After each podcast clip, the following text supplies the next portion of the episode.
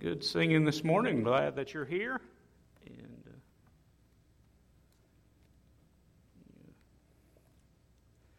everyone's had a good week. And uh, if you have your Bibles this morning, I invite you to turn to the book of Isaiah, Isaiah chapter 51.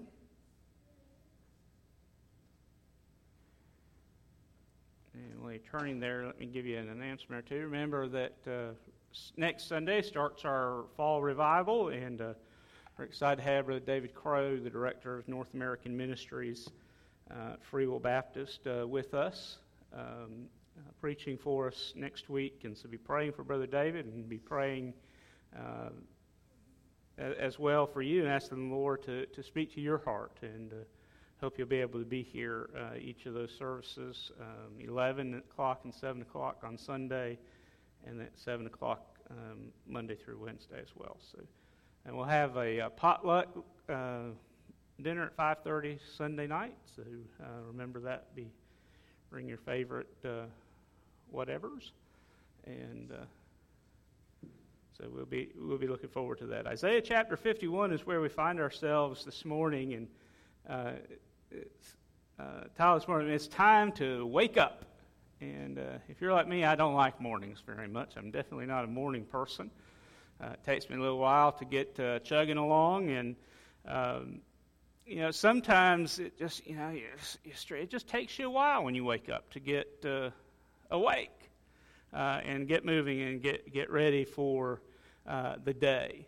Um, we we all probably have wasted a lot of time getting ready uh, in the morning. And sometimes that happens in our spiritual life as well. We get so spiritually tired and so spiritually asleep uh, that's hard for us to wake up. And that's where Israel found itself um, in Isaiah's day. And so Isaiah remembers, prophet um, spoke a great deal about uh, the coming of the Lord. Uh, and he reminds us of some important truths of why it's important to be awake and actively working and uh, waiting on the Lord. So let's take a look, beginning in verse 1 of Isaiah chapter 51. Uh, Listen to me, you who follow after righteousness, you who seek the Lord. Look to the rock from which you were hewn, and the hole of the pit from which you where you were dug.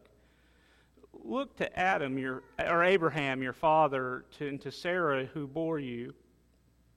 For I called him alone and blessed him and increased him. For the Lord will comfort Zion. He will comfort all of her waste places. He will make her wilderness like Eden, and her desert like the garden of the Lord. Joy and gladness will be found in it, thanksgiving and the voice of melody. Listen to me, my people, and give ear to me, O my nation.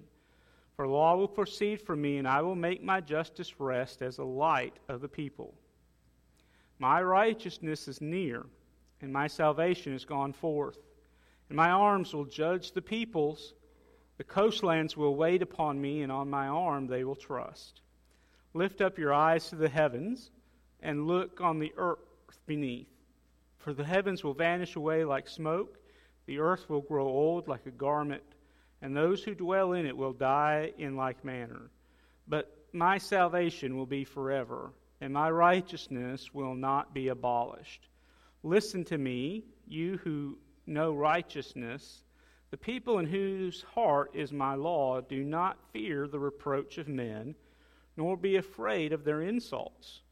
For the moth will eat them up like a garment, and the worm will eat them like wool, and my righteousness will be forever, and my salvation from generation to generation.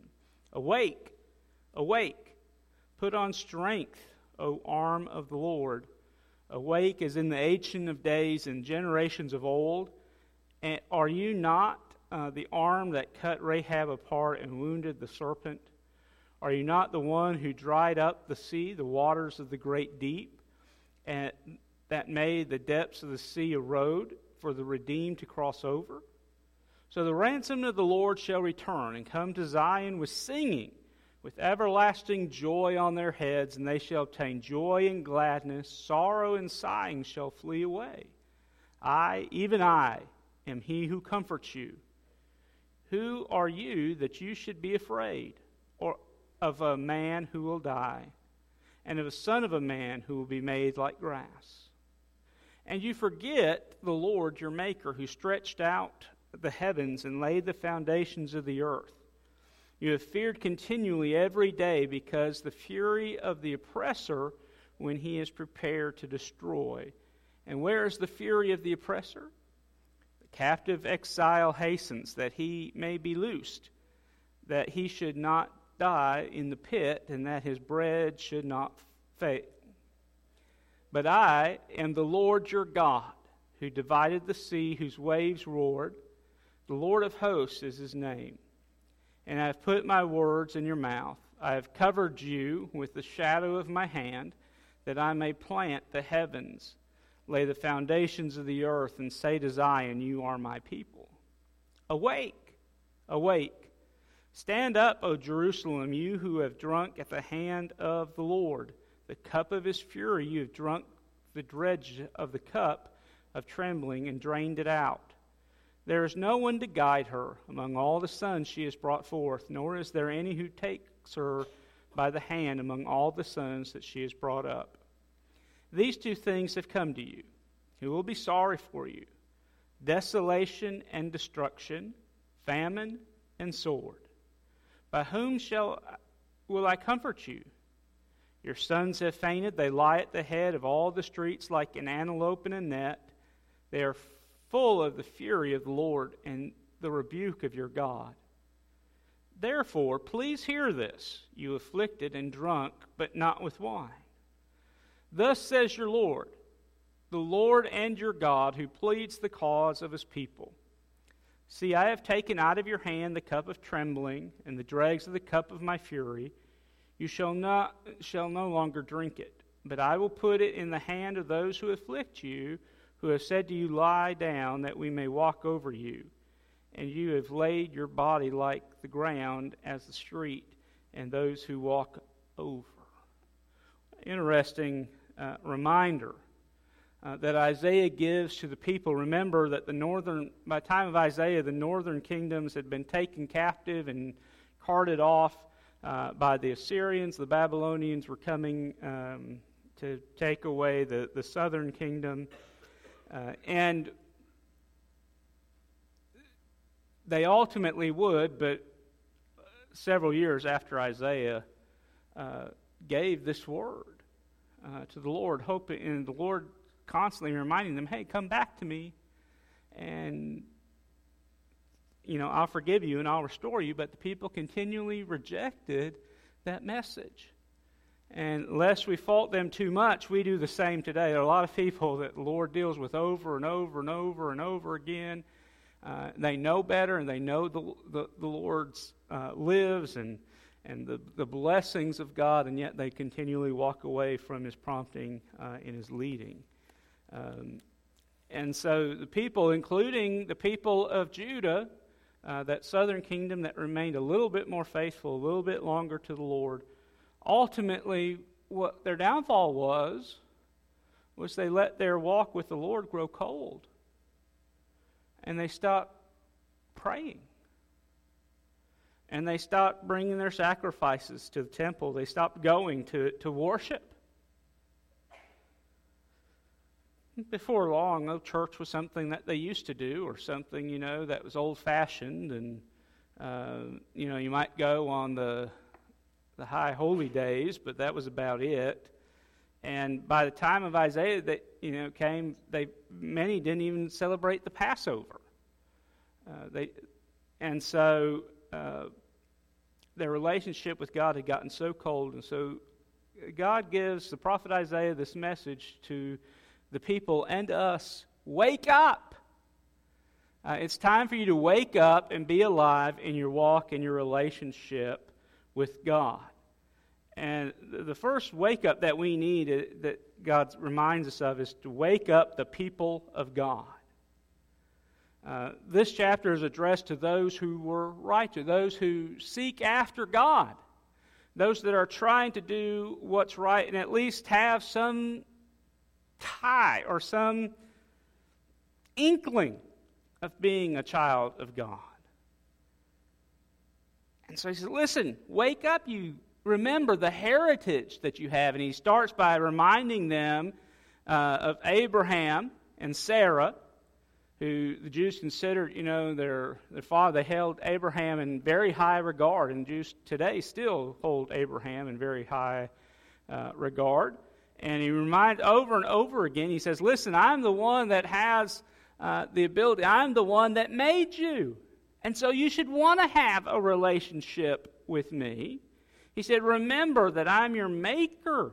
He said, Not only is Abraham the one that was the father of the children of Israel, but he said, Also remember the ground that you were hewn out of. And remember who your maker is. And boy, do we need to remember that. Uh, we all need to heed that important reminder that we've got to wake up and remember that we are the people of God.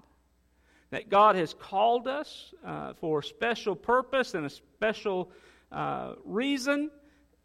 And the most important part of that reason is for us to be His. Not the things that we do, that's not what's most important to God. The thing that's most important to God is that we're His. That we understand, we recognize, and we live as if we belong to Him. And the nation of Israel had stopped doing that. And so they were going to find some captivity. In fact, they were going to endure some very difficult uh, circumstances because they refused to listen to the Lord.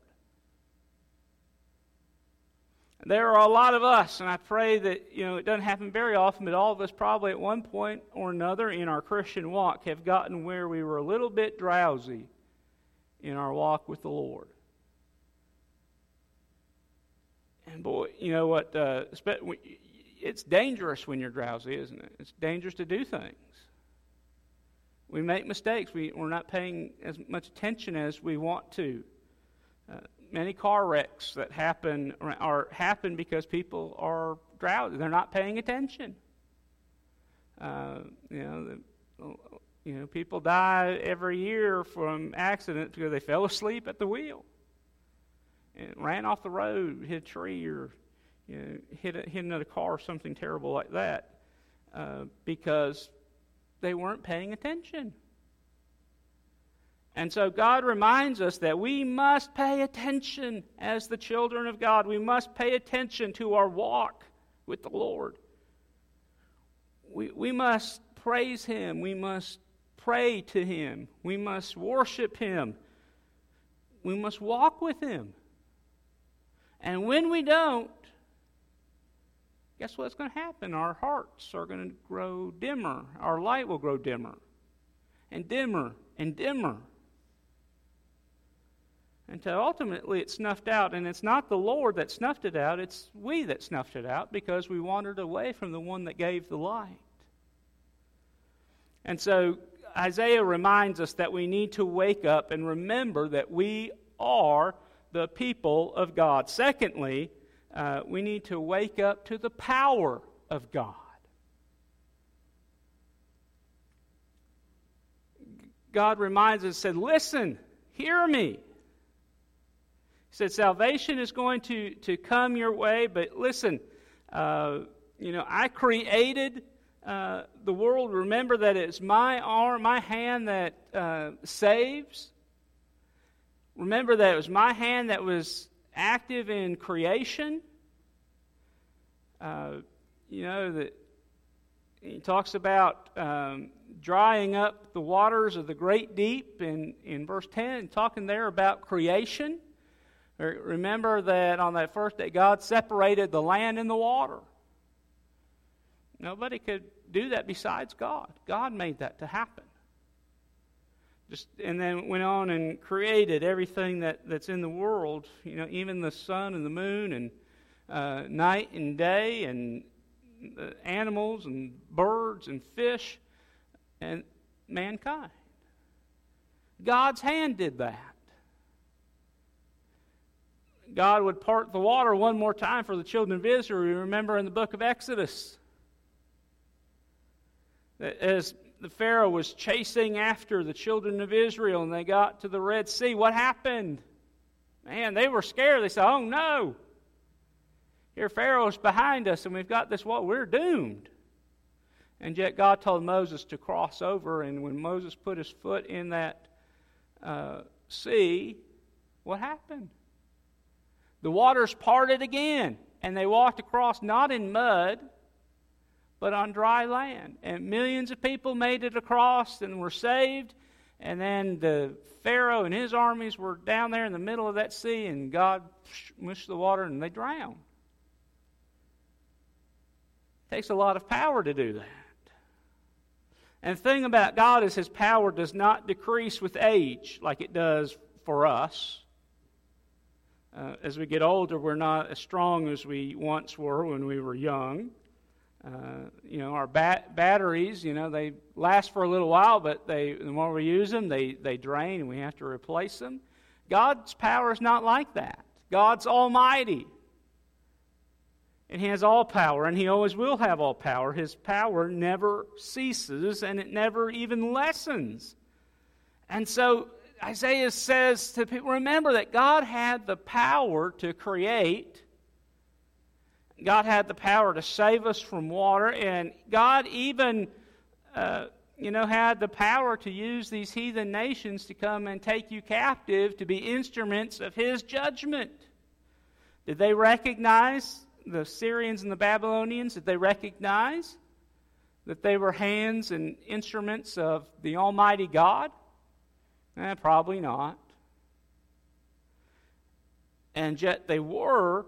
And guess what? God says, you know what? That same power that they that they were using against you, and they came and they, you, you know, were bad to you, and they walked all over you, God says, My hand is going to turn that around on them. My hand's going to deliver you, and then I'm going to punish those Assyrians and Babylonians. He's already mentioned that a few times in this uh, book. God says, Remember the power that God has. Why do we need to remember that?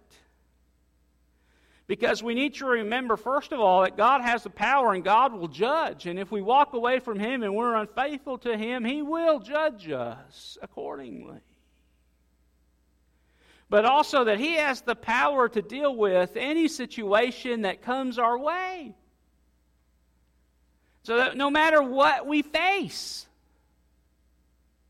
we know that God is there. And He has the ability to take care of whatever obstacles, whatever barriers, that whatever uh, valleys that we face. God has the power to do something about it. And the thing is, He promises that He'll use that power for our good and for our comfort. Not that we're, you know, feel good, but our comfort in knowing that God is always there with us and that He's there for us.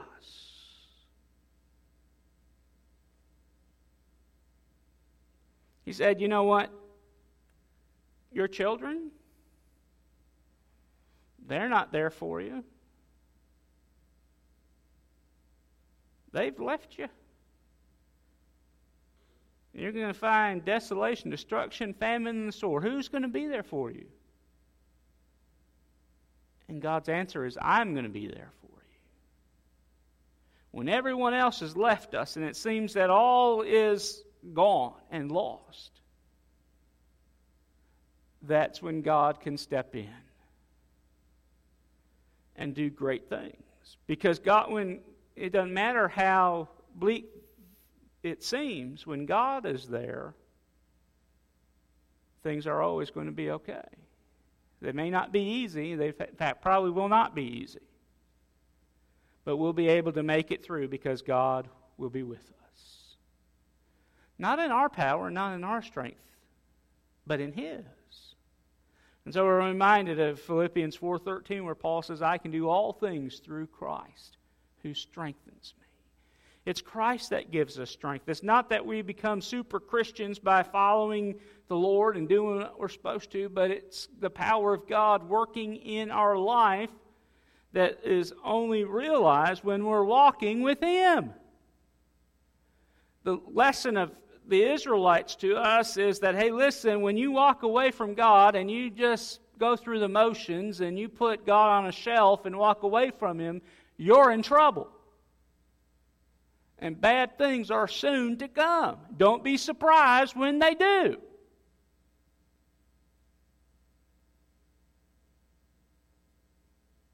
And boy, we see that work out in our lives and in the lives of those around us.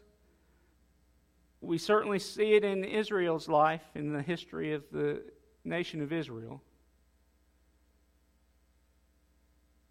Boy, when, when they walked with God and, and knew God, they saw God and His power working in their life. But when they weren't walking with Him and they were trusting in themselves, they were perhaps unaware of their situation and uh, as far it was in their relationship with God, but they weren't really thinking about God. And they were cruising through thinking, hey, we're doing pretty good. But in reality, they were headed for great trouble and they were only making their situation worse. And all they had to do was go to the one that had the power to redeem them, and they could have avoided the lessons that they were going to have to learn in captivity. But aren't we also like that so often? Doesn't it take difficulty sometimes? Doesn't it take the, the prodigal son moments where we find ourselves in a metaphorical pigsty, hungry? Often God has to bring us to the lowest point for us to look up and realize He's there for us. So we need to realize that we are the people of God. We real, need to realize the power of God. And then, lastly, this morning, we need to wake up the praise of God. Listen, when we remember that we are God's people, and remember that we have God's power available to us and that God works in our life every day, and all that we have is a gift from God, the natural result ought to be to praise Him. But the scar and the mars of sin have made us selfish and unthankful people. And thankfulness is a work of the Spirit, it's a work of renewal. It doesn't come naturally. But when God has come into our life and as He's working, the natural result is praise. And by the way, our praise of God is what keeps the power of God and activated, if you will, in our life. The more we praise and the more we spend time worshiping God and the more we spend time with God in His Word, and the more we realize how blessed we really are, the more we see God working in our life. And the natural result of that is praise. And so God says, hey, listen, remember that I'm going to deliver you. Yes, you're going to have to go through some things, but I haven't cast you off. Then I'm still there for you. And so he said, Remember to praise the Lord, the one who has delivered you Verse 11 gives this great promise, kind of the central verse that's really the key to the whole thing. Let me read it for you again. So the ransomed of the Lord shall return and come to Zion with singing, with everlasting joy in their heads. They shall obtain joy and gladness, sorrow and sighing shall flee away. So God says, hey, listen, yes, you're, when you seek after me, you come back to me, even though you're taken away captive. I've not cast you off. And there was this remnant that God has talked about throughout the book of Isaiah. There's this remnant, there's this small number of Israelites that would be faithful. And the reality is, those that are faithful to God are always in the minority, unfortunately. But praise God that God always has a remnant. He always has a minority that's praising Him, and He's working in the midst of that minority to accomplish great and mighty things that those in the majority can't understand and can't accomplish on their own because they're missing the power of God. And so he says, "Yes, you'll re- yes, you're going to be taken away captive, but I'm not going to leave you." And so he said, "You still be faithful to me even when you find yourself in captivity. You seek my face, you praise my name, you live how you're supposed to, and I'll deliver you." Now, the ultimate deliverance ultimately is eternal life when we leave this world and we're called into the next. But Israel would know the deliverance of God. Yes, they would have to be held captive for about a century. But God would eventually raise up a king. A Persian king, by the way, that we met a few weeks ago named Cyrus, that God named many, many decades before Cyrus would even be born.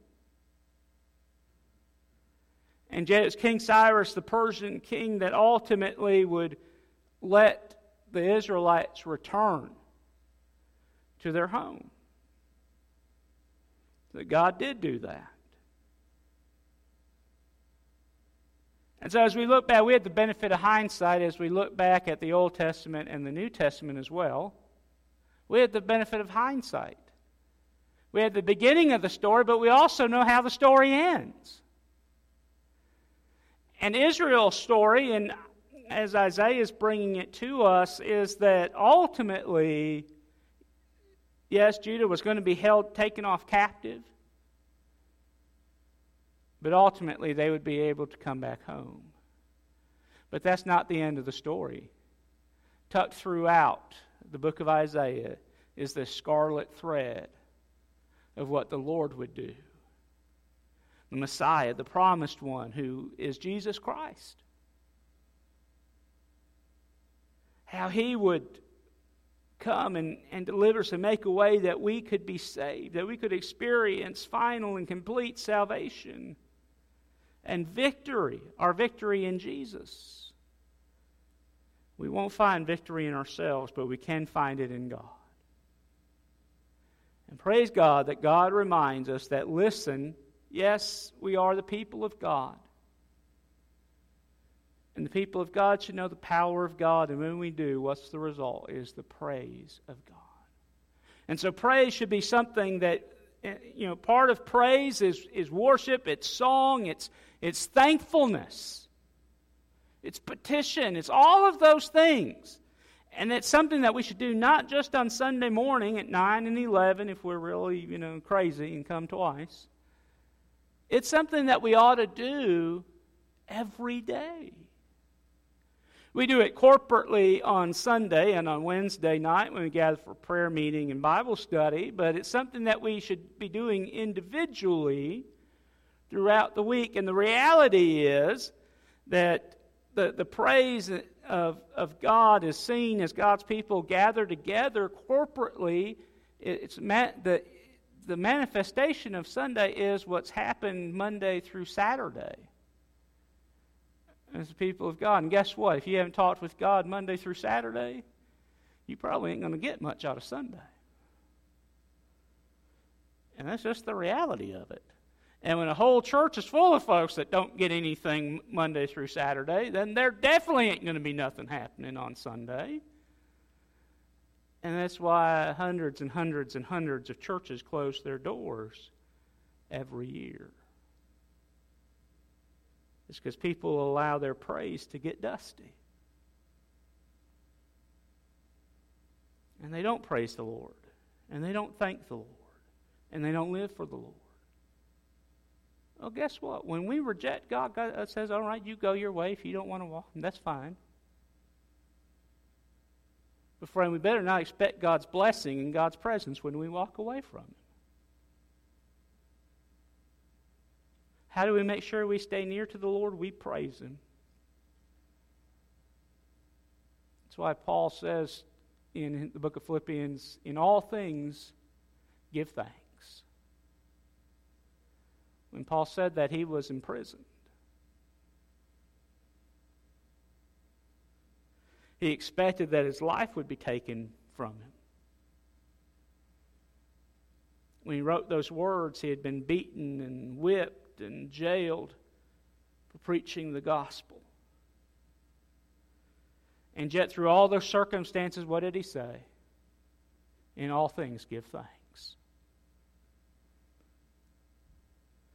Because Paul knew the truth of what he wrote in Romans 8 28 that all things work together for good to those that love God and are called according to his purpose. And so, God wants to remind the people of Israel, He wants to remind us, First Free Will Baptist Church, that you are called to be the people of God. And that God intends for you to know the power of God.